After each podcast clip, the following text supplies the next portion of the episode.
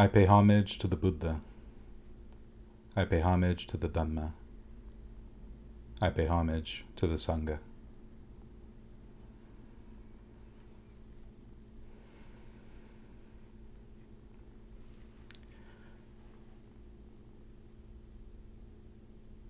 So first, I want to say hello to our our small and comfy bunch of people today.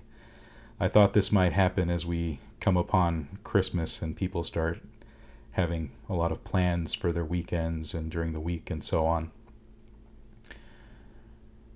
You know, Christmas is a is an interesting time for me. I've spoke I've spoken uh, about it in the past how I'm one of those uh, December babies. You know, my birthday is the day right after Christmas, and so I've had uh, that sense of uh, what I might call birth miss my whole life. I don't think I've ever gotten to experience Christmas as its own distinct uh, celebration in the West. It's always been this thing that always got mixed up with my birthday growing up, to such an extent that when I was very young, I don't think I even really knew the difference. I very small, probably you know four or five years old, I thought maybe the tree and all that stuff was for my birthday. I really didn't know.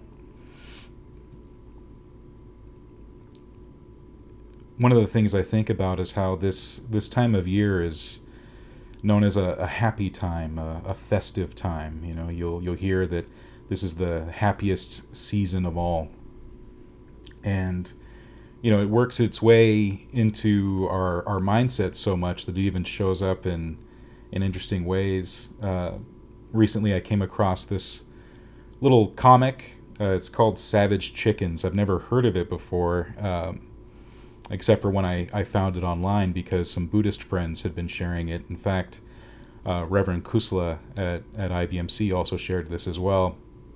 And this is one that was put out for the holidays.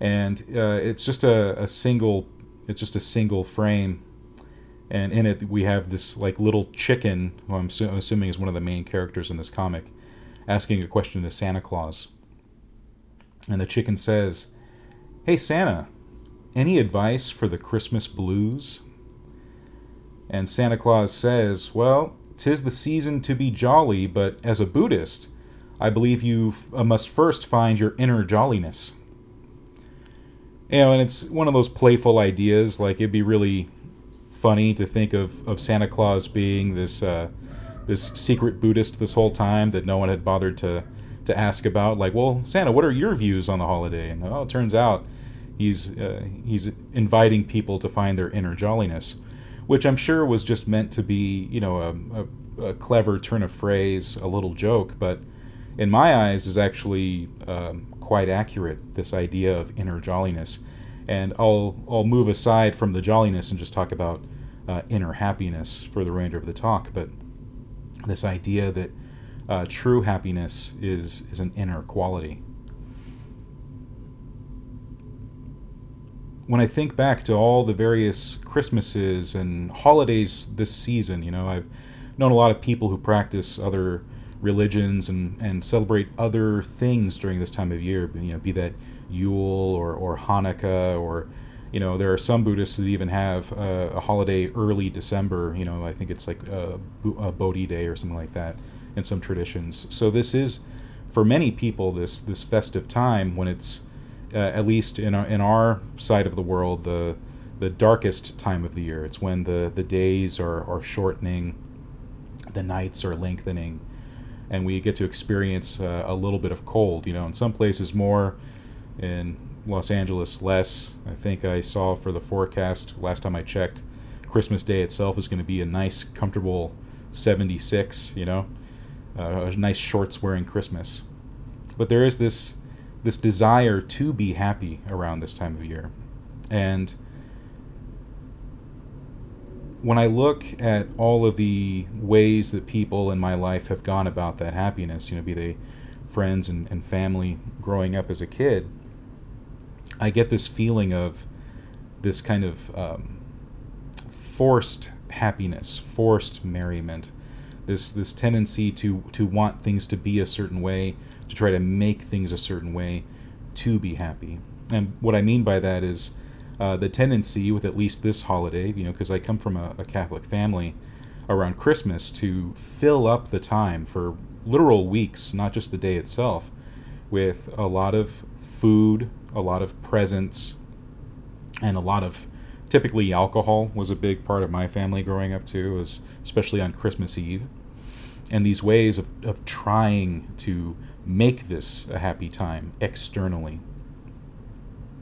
When this uh, inner quality, this inner jolliness, but inner happiness that was joked about in this in this comic is something that I think that those of us who are drawn to Buddhism, those of us who practice Buddhism, and those of us who call ourselves Buddhists are in the business of, of doing, of, of finding ways for inner happiness. At least this is something that, that I've, I've really thought for a long time, uh, particularly within my tradition of, of Buddhism. Uh, for those of you who might not know, uh, I practice uh, Theravada Buddhism, and specifically, I've been drawn to the forest traditions. Predominantly practiced in Thailand, but also in Sri Lanka, there are still forest monks who who uh, spend time meditating and things like that, and I tend to be drawn to that. But I also have the scholastic end too, where I like to really dive and, and delve into the suttas, into the into the Pali Canon. And in my tradition, as far as I understand it, it is suffused with teachings on happiness. And I thought that that was a fairly, I suppose, a fairly universal concept. But time has shown me uh, differently. I remember one time that there was someone who was uh, attending one of the talks at, at IBMC, and I was talking about this this inner happiness, this true happiness that we're trying to, to cultivate. And I remember this this man who was attending the talk being being kind of frustrated and and uh, during the the Q and A was saying, well, like, well, I am I'm not trying to be happy, and said it with such such force that I, I remember being taken aback by it, and I wasn't really sure exactly what then he was seeking in practicing Buddhism and I'm not even really clear on how the interaction ended. I think I might have just left it. But there, there was this sense of like, no, no, no, no. Buddhism is not about happiness. I thought, oh, interesting. And then later on, uh, as as a, a, student working on my uh, ministerial degree, working on my Master of Divinity, I happened to be in a cohort of students from different Buddhist traditions who were looking to get a degree in ministry and chaplaincy. And we had people practicing different kinds of Theravada, people practicing different types of Mahayana, be that Zen or, or Pure Land and, and whatnot. And I remember having a conversation with uh, one of the Zen students. And again, I was talking about this quality of, of happiness that, that we're looking to develop. And I, I saw this this Zen student taken aback. And he goes, Happiness, I don't I, I wouldn't call it that. I don't think that's what we're after. And we tried to settle on a word that perhaps he might like better, and I think we found something like contentment. But in any case, happiness is what I want to focus on today, defining true happiness, as I understand it within the Pali Canon and the Theravada tradition, where we do seem to talk about happiness a lot. The term itself in Pali is uh, sukha, and it can be translated as happiness. It can also be translated as uh, like calm or joy or bliss. Um, it, it, can have a, a, variety of meanings, but happiness seems to be the one that we just seems to really connect all the ideas together. And so happiness is what I'll use today. One case where the Buddha goes at length on on happiness is within the uh, the Kalama Sutta, and this is a, a very popular sutta uh, amongst those in the West because it's the Buddha talking to uh, people who are uncertain about what paths are, are true, what paths are correct, uh, which is a good sutta for us to focus on in the West because. Uh, in the same way that the, the, the Kalamas were people surrounded, bombarded with various uh, spiritual and philosophical and and wellness techniques and methods and traditions we find ourselves in this same sort of situation where uh, we're really uh, inundated with with messages, with people trying to help or perhaps not being all that helpful, but giving us all these messages on on how we should live our lives, what we should be doing, uh, what the purpose of life is, what what le- leads to a good life, and so on. So we're we're a lot like the Kalamas in that respect. And so the Buddha, in talking to them, brings up uh, important points that are points that, if you've been studying Buddhism for a while, will be familiar. The Buddha says, when you know for yourselves that these qualities are skillful, these qualities are blameless, these qualities are praised by the observant, these qualities, when adopted and carried out, lead to welfare and happiness, then you should enter and remain in them. And for those of us who, who study the Dhamma to practice it, to put it into practice, we're often familiar with the first three. You know, we, we look at skillfulness, we look at whether things are kusala or akusala. We're very particular about the kind of actions we do in body, in speech, and mind because we're seeking out what is skillful. These qualities are blameless. This is something that I, I spoke on, I think, sometime earlier this year that uh, we can talk about blamelessness, but we can also talk about harmlessness. That we want to make sure that our actions are, are beneficial to ourselves and others. These qualities are praised by the observant. This is also something that I discussed, I think, pretty sure I discussed this earlier this year too. The idea that the things that we do, we're trying to participate in the, the habits of the noble ones, the way of life of those who have attained some measure of awakening, whether they be a stream enter, uh, once returner, a non-returner, or an arahant. You know, they there's a certain way that that such people live, and a lot of the eightfold path is is training the mind, but also emulating their behavior, practicing it to the point of perfection. But then there's this other quality that I think gets uh, a lot less uh, attention, I think, in the West, which is this idea that whatever it is that we're practicing, we test it, we look at it, we observe it to see that when it's adopted and carried out, that it does lead to welfare and happiness. And then when we do something that meets all of these, that they're these actions are skillful, they're blameless, they're praised by the observant or the noble ones, that when they're carried out lead to welfare and happiness. These are things that we enter and remain in, that this is the path that we're working on. We're working on something that's for our long term welfare and happiness. And this, in the case of the Kalamas, is the Buddha talking to people that weren't even students of his. He's just giving them advice in general, like, hey, like if, if you're going to make sense of your sort of interior life, your spiritual life, or whatever we want to call it, the sense of what's happening in your mind and your heart, and you want to make sure that what you're doing is worthwhile, this is a good measure to have. And it just so happens to be that these same measures, when we apply it to the Eightfold Path, are met. You know, we see that as we continue to put these into practice, we see that what we're doing is skillful. We see that as we follow things like the like the precepts and really work on on removing obstacles and hindrances in the in the mind, that it leads to actions that are also blameless, harmless, that we're doing things that the Buddha himself would have lauded us for doing, and all of his disciples that have attained some measure of awakening would also applaud us for doing. And then there's this other aspect that when we look inside and see what qualities we're, we're manifesting, what qualities we're bringing up into ourselves, do we see that we're better off for having done them? Are we well because we're putting this into practice? And also, are we having a measure of happiness?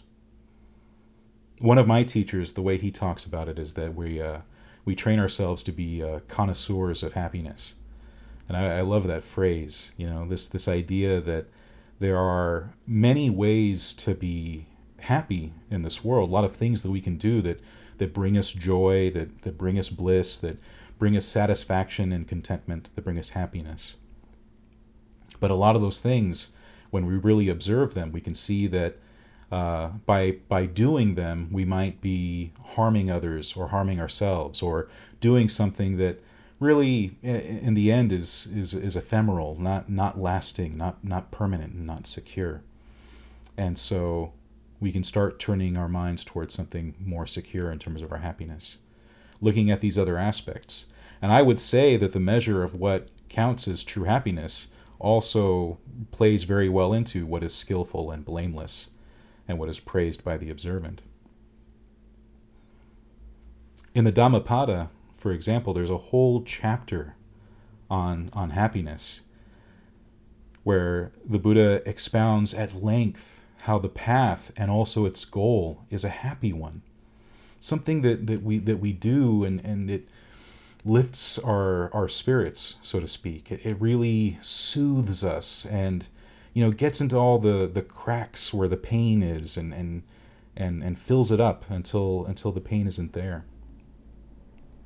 In fact, when, when we talk about uh, dukkha in, in, in Buddhism, you know, we're, we're talking about suffering, but we can also translate it as stress. And we can see the, the, con- the contrasting terms there of, on the one hand, dukkha as suffering and stress, and sukha as happiness, as joy, as bliss, contentment.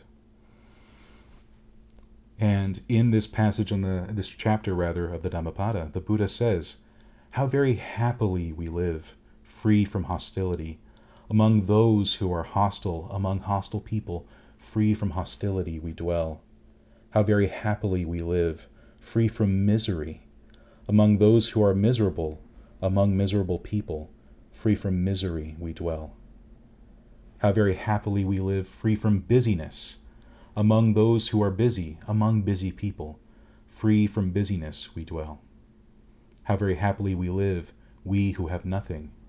We will feed on rapture like the radiant gods.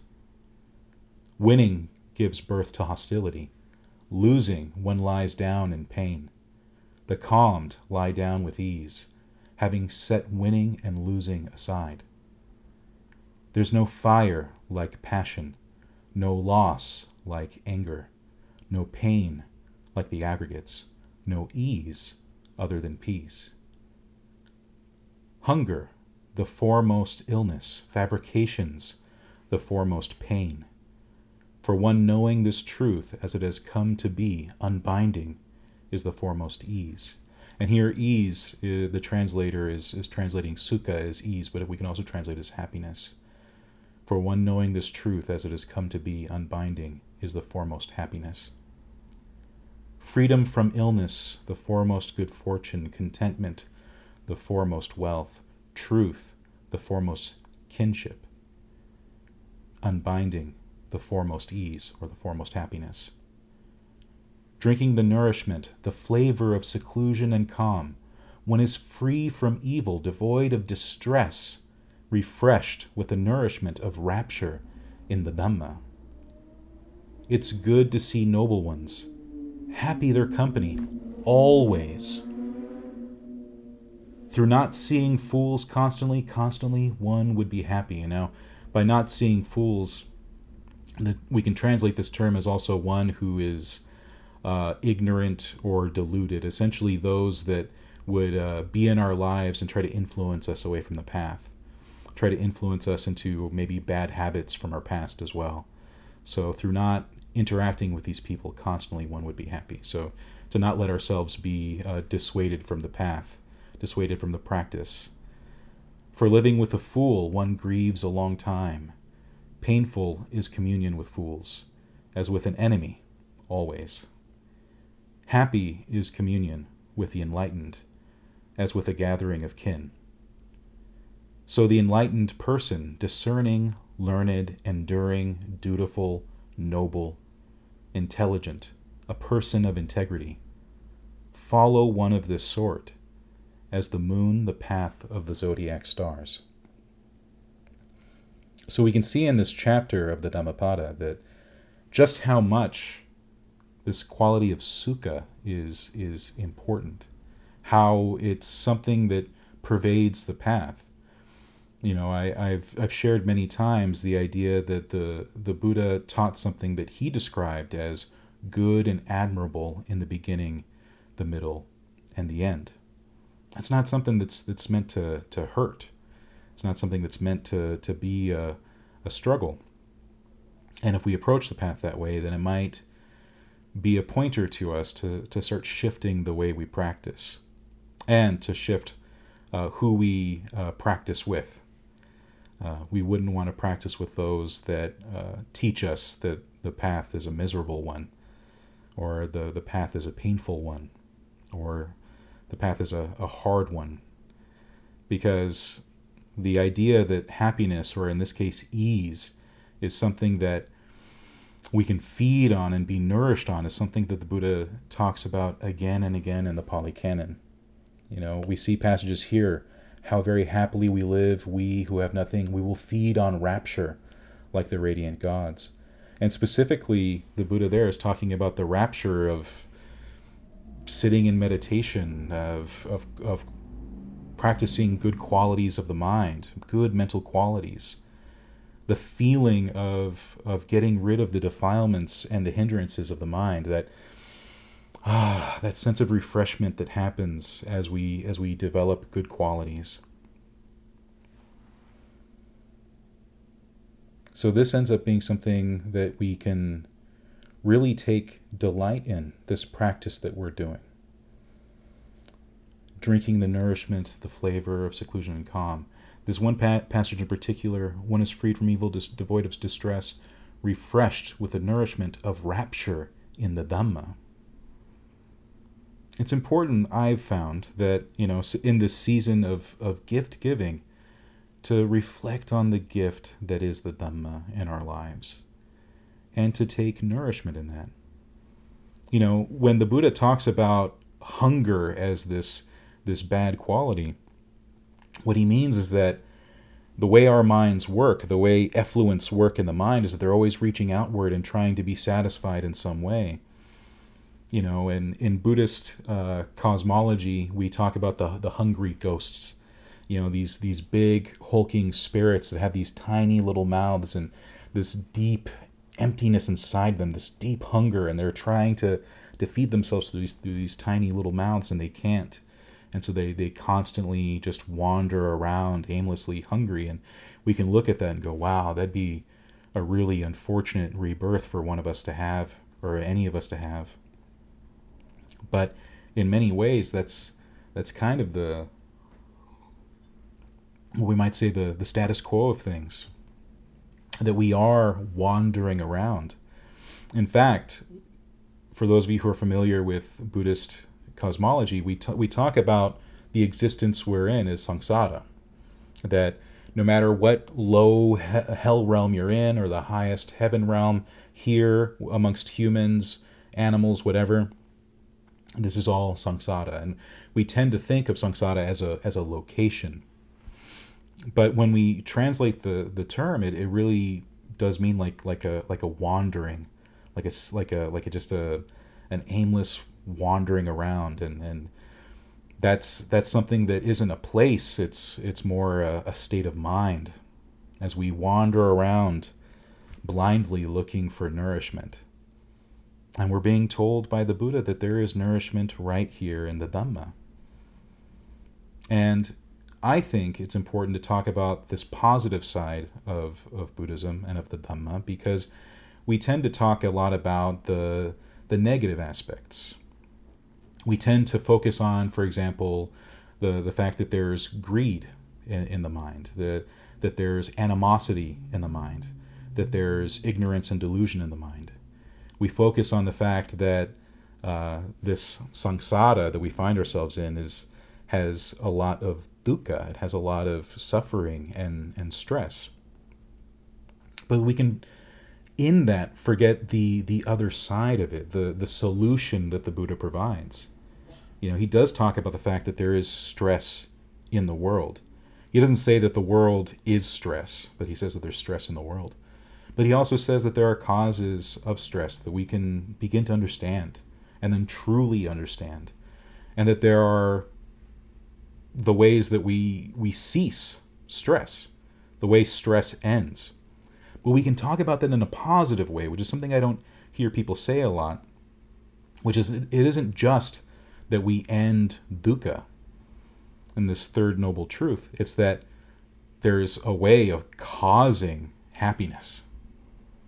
If, if happiness is the absence of, of stress, if happiness is the absence of dukkha, then we have sukha that we're developing in the path. And then that gets to the fourth noble truth, which is the path itself. This path we practice of right view, right resolve, right speech, right action, right livelihood, right effort, right mindfulness, right concentration. This is something that we do that is nourishing.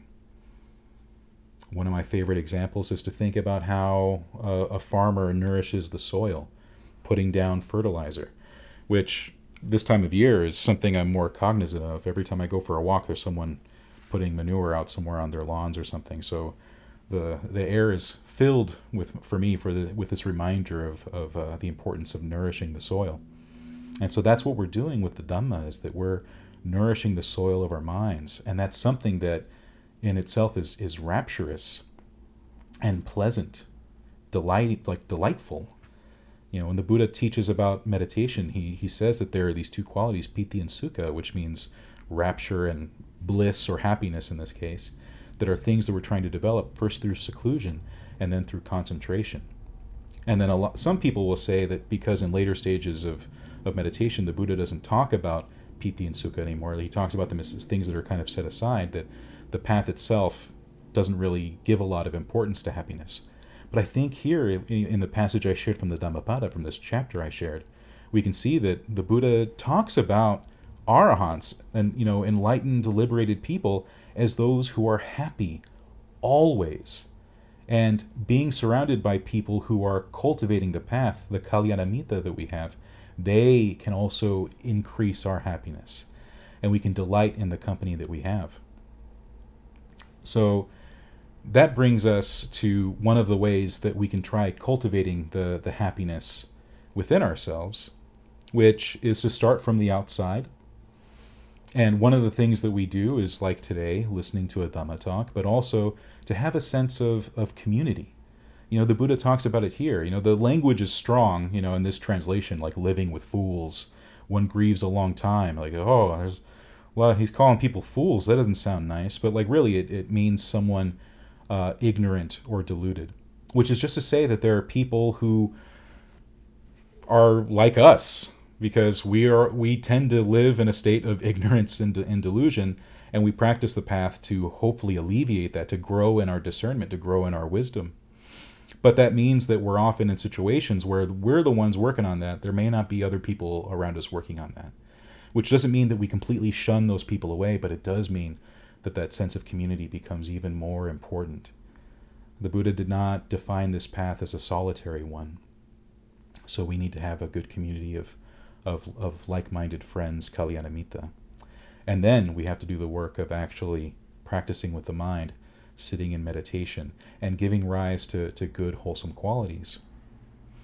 Some of those qualities we're familiar with. In fact, we even talked about uh, some of them today in terms of, of metta, in terms of, of goodwill, uh, loving kindness.